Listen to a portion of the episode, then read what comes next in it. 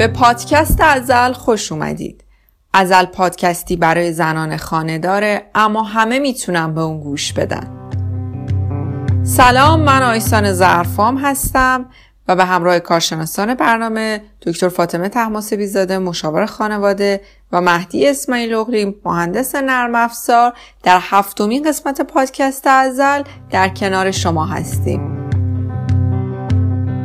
اسپانسر این قسمت از برنامه ما دستازه های سرامیکی سیبله سیبل سازنده انواع ظروف سرامیکی، ماگ و جاشمعیه که مدلای متنوعی داره و اغلب با تکنیک نقاشی زیر لاب روی اونها کار شده. سیبل رو می‌تونید در صفحه اینستاگرامش یعنی c.bel.ceramic پیدا بکنید. این قسمت از پادکست ازل مناسب کودکان نیست. بنابراین اگر که این پادکست رو گوش می‌کنید حواستون باشه که کودک یا نوجوانی در کنار شما نباشه. همونطور که می‌دونید ما چند قسمت در مورد روابط جنسی صحبت می‌کنیم.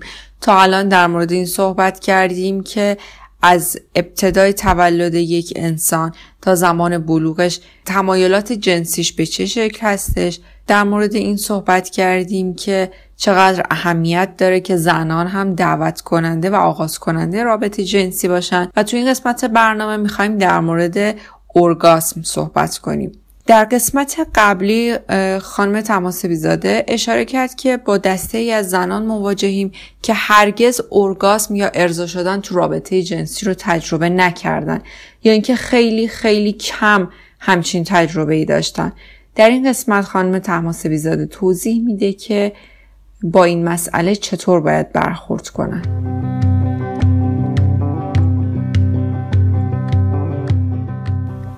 متاسفانه اتفاقی که برای خانم ها میفته اینه که شاید ارگاسم رو نمی‌شناسن یا نگران ناراحتی شریک جنسیشون هستن که متوجه بشه این خانم به ارگاسم نرسیده ناراحت شه یا احساس ناتوانی بکنه.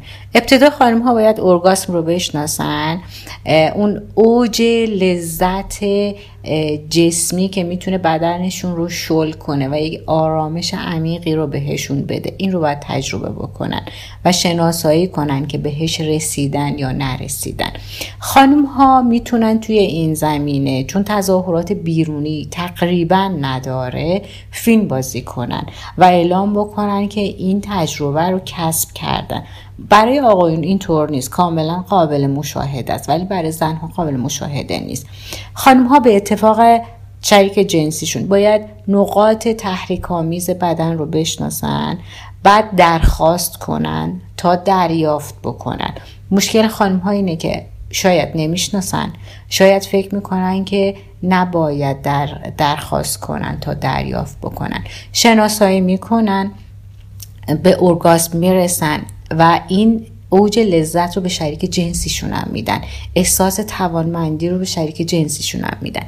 در صورتی که خانم ها به ارگاسم نرسن سردرد پرخاشگری و پادرد و کمردرد رو تجربه خواهند کرد. یکی از مراجعین من با 17 سال زندگی خودش معتقده که شاید واقعا به اندازه انگشتای یک دست هم به ارگاسم نرسیده. سالها کورتون مصرف کرده. بابت اینکه فکر می‌کرد کمردردهاش برای دیسکیه که احتمالا باید داشته باشه. بعد از بررسی متوجه شدیم که اصلا ربطی به دیسک نداره و این خانم به ارگاسم نمی‌رسیده و مصرف سالها کورتون چه عواقب جسمی و روانی برای این خانم داشته. اگر کسی متوجه شه که دچار این مشکل هست یعنی به ارگاسم نمی‌رسه یا خیلی کم پیش میاد که این اتفاق بیفته چطور می‌تونه درمان بکنه یا این مشکل رو حل بکنه؟ چیزی که ما در واقع می‌تونیم اینجا اعلام کنیم آشنایی با سکس تراپ هاست. باید ببینیم که چرا به ارگاسم نمی‌رسه. آیا اختلال جنسی وجود داره؟ آیا ترس وجود داره؟ آیا شناخت این موضوع وجود داره؟ ما توی مصاحبه بالینی می‌تونیم در واقع این رو شناسایی کنیم. اما در درمان اصولا از سکس تراپ استفاده می‌کنیم. سکس تراپ خانوم و آقا داریم و خیلی بهتره خانوم پیش سکس تراپ خانوم بره چون راحتتر می‌تونه باش حرف بزنه. ما موانع فرهنگی داریم. حالا شاید موانع مذهبی هم داشته باشیم و آقا هم از سکس تراپ آقا استفاده کنه. اصولا با بیان این مسئله توی مصاحبه بالینی ما ریشه ها رو پیدا می‌کنیم. اگر روان شناختی باشه ما کار می‌کنیم. اما اگر در واقع فیزیولوژیک باشه نیاز به تمرین هایی داشته باشه از سکس تراپ استفاده می‌کنیم و قطعا قابل درمانه. اینکه ارگاسم همه زنها باید شبیه هم باشه یا اینکه نه می‌تونه متفاوت باشه یا با اندام های متفاوت باشه با بخش های از اندام تناسلی متفاوت باشه یا اینکه نه با یک استانداردی وجود داره که همه باید به یک شکل باشن. هیچ استانداردی وجود نداره. بعضی ها با اون مرحله آخر رابطه جنسی به اورگاسم می‌رسن. خیلی هم اصلا بدون اینکه این اتفاق فیزیکی بیفته به اورگاسم می‌رسن. می‌تونن کاملا با نقاط مختلفی از بدن حتی لاله گوش حتی گردن حتی مچ پا هر جای دیگه ای می‌تونن به اورگاسم برسن و اون لذت رو کسب کنن. نه اصلا یک استاندارد مشخص نداره.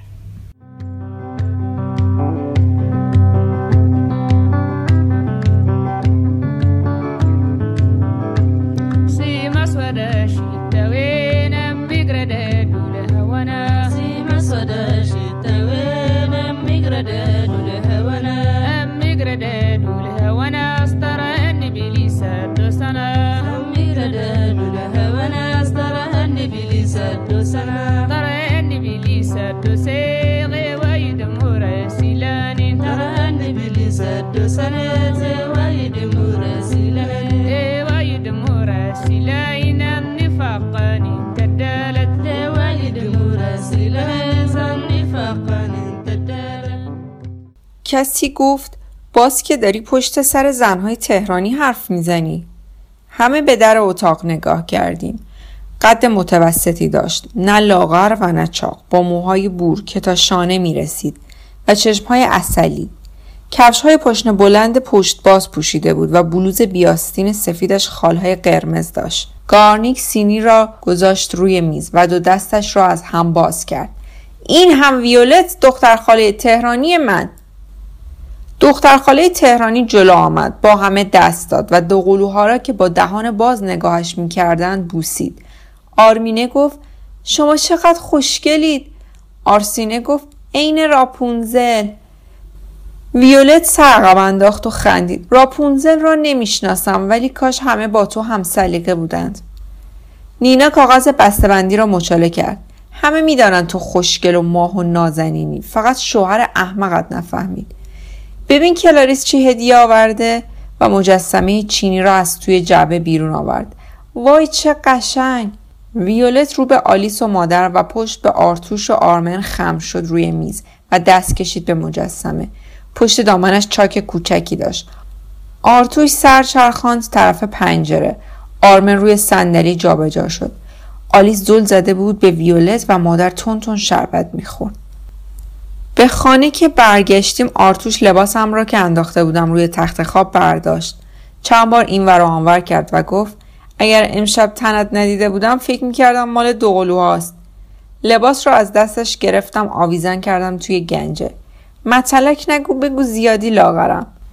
از پشت سر گفت به عقیده این جانب شما همینطور بسیار بسیار خوب هستید. بعد زد زیر خنده. رو تختی طرف خودم را پس زدم. ویولت خوشهیکل بود نه؟ آرتوش رو تختی طرف خودش را پس زد. خوشهیکل بود؟ متوجه نشدم. شروع کرد به زمزمه آهنگ مونالیزای ناسکینگ کول گفتم متشکرم که با گارنیک بحث سیاسی نکردی. شکلک درآمد. بنده هرچه شما بگویی می‌گویم بسیار بسیار چشم. سعی کردم بلند نخندم و فکر کردم چرا آدم ها فکر می‌کنن آرتوش بد اخلاق است.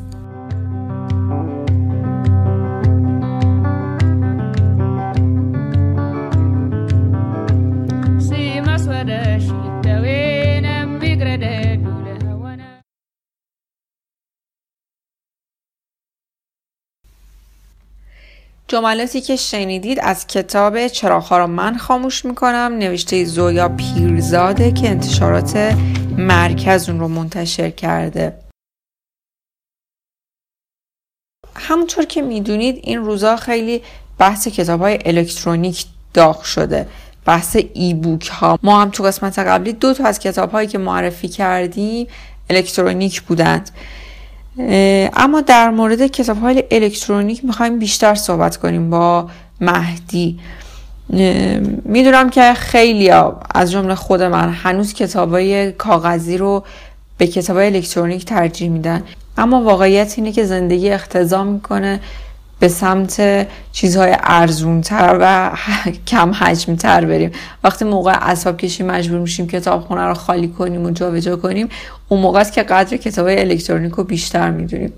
البته خب من یه قانونی برای خودم گذاشتم. برای من محبوب ترین کتابا کتابای جنایی کاراگاهیه. این دست از کتابا رو حتما کاغذیشون رو می‌خرم اگر موجود باشه. ولی خب برای کتابای دیگه این فرصت رو به خودم میدم که ای بوک ها رو امتحان بکنم.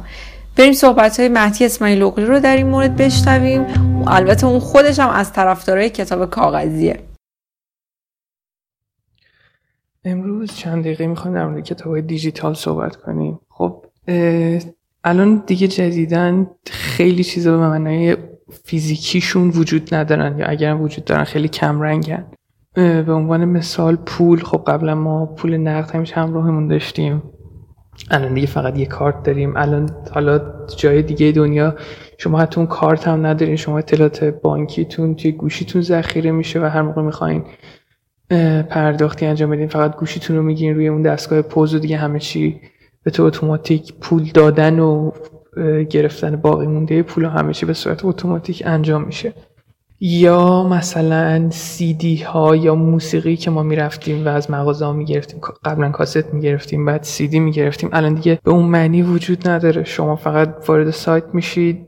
اگه مثلا یه آلبومی رو دوست دارید انتخاب می‌کنید پولی پرداخت می‌کنید برای اون آلبوم و اون آلبوم رو دانلود می‌کنید. بدون اینکه سی دی یا کاستی رو به شکل به معنی فیزیکیش داشته باشیم کتاب هم الان اینطوریه. یعنی شما می‌تونید برید بازار کتاب بخرید. هم وزن زیادی داره جابجا کردنش زیاده. شما ممکنه بخواید مثلا در طول روز شاید چند تا داستان از چند تا کتاب مختلف بخونید. همین که خب مصرف کاغذ داره. الان خیلی ها به این دلیلی که گفتم دیگه سراغ کتاب فیزیکی نمیرن.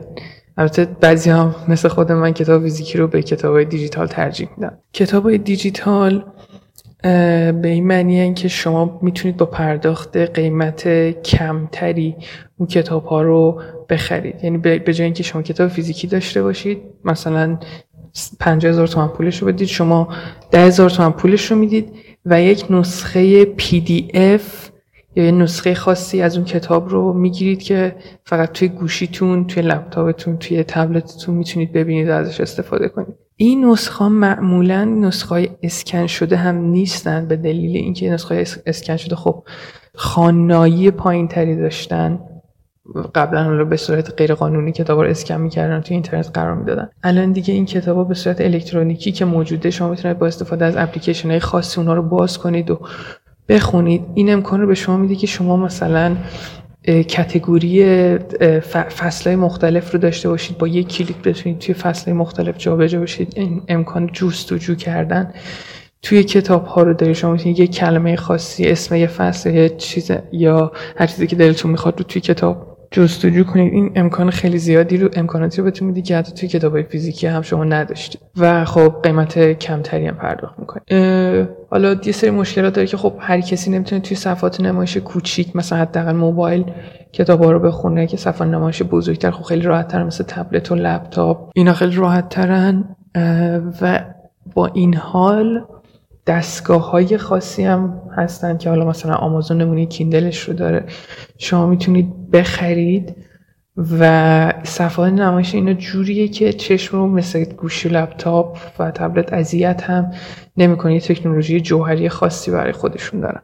نمونه های خارجی فروشگاه های این کتاب های دیجیتال مثلا آمازون کیندر استور یا گوگل, ای بوک هستش که خب نمونه بین المللیشه تو جای دیگه دنیا ازش استفاده میشه. نمونه های داخلیش هم من فیلیبو رو می‌دونم که خب خیلی معروفتر اپلیکیشن خودش رو هم داره و هزاران هزار کتاب الکترونیکی و حتی کتاب های صوتی وجود داره که شما می‌تونید هر کدوم که دوست دارید بخرید و ازش لذت ببرید.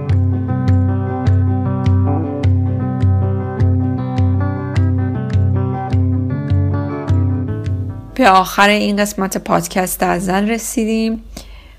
امیدوارم که از این قسمت خوشتون اومده باشه. اگر این پادکست رو مفید می‌دونید لطفا لطفا لطفا اونو به بقیه هم پیشنهاد بدید.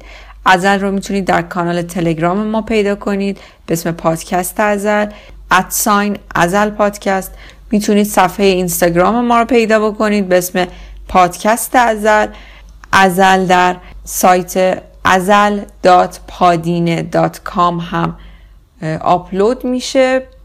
ما در توییتر هم صفحه داریم. خوشحال میشیم که اونجا هم ما رو دنبال بکنید. امیدوارم که هفته خیلی خیلی خوبی داشته باشید. خدا نگهدار.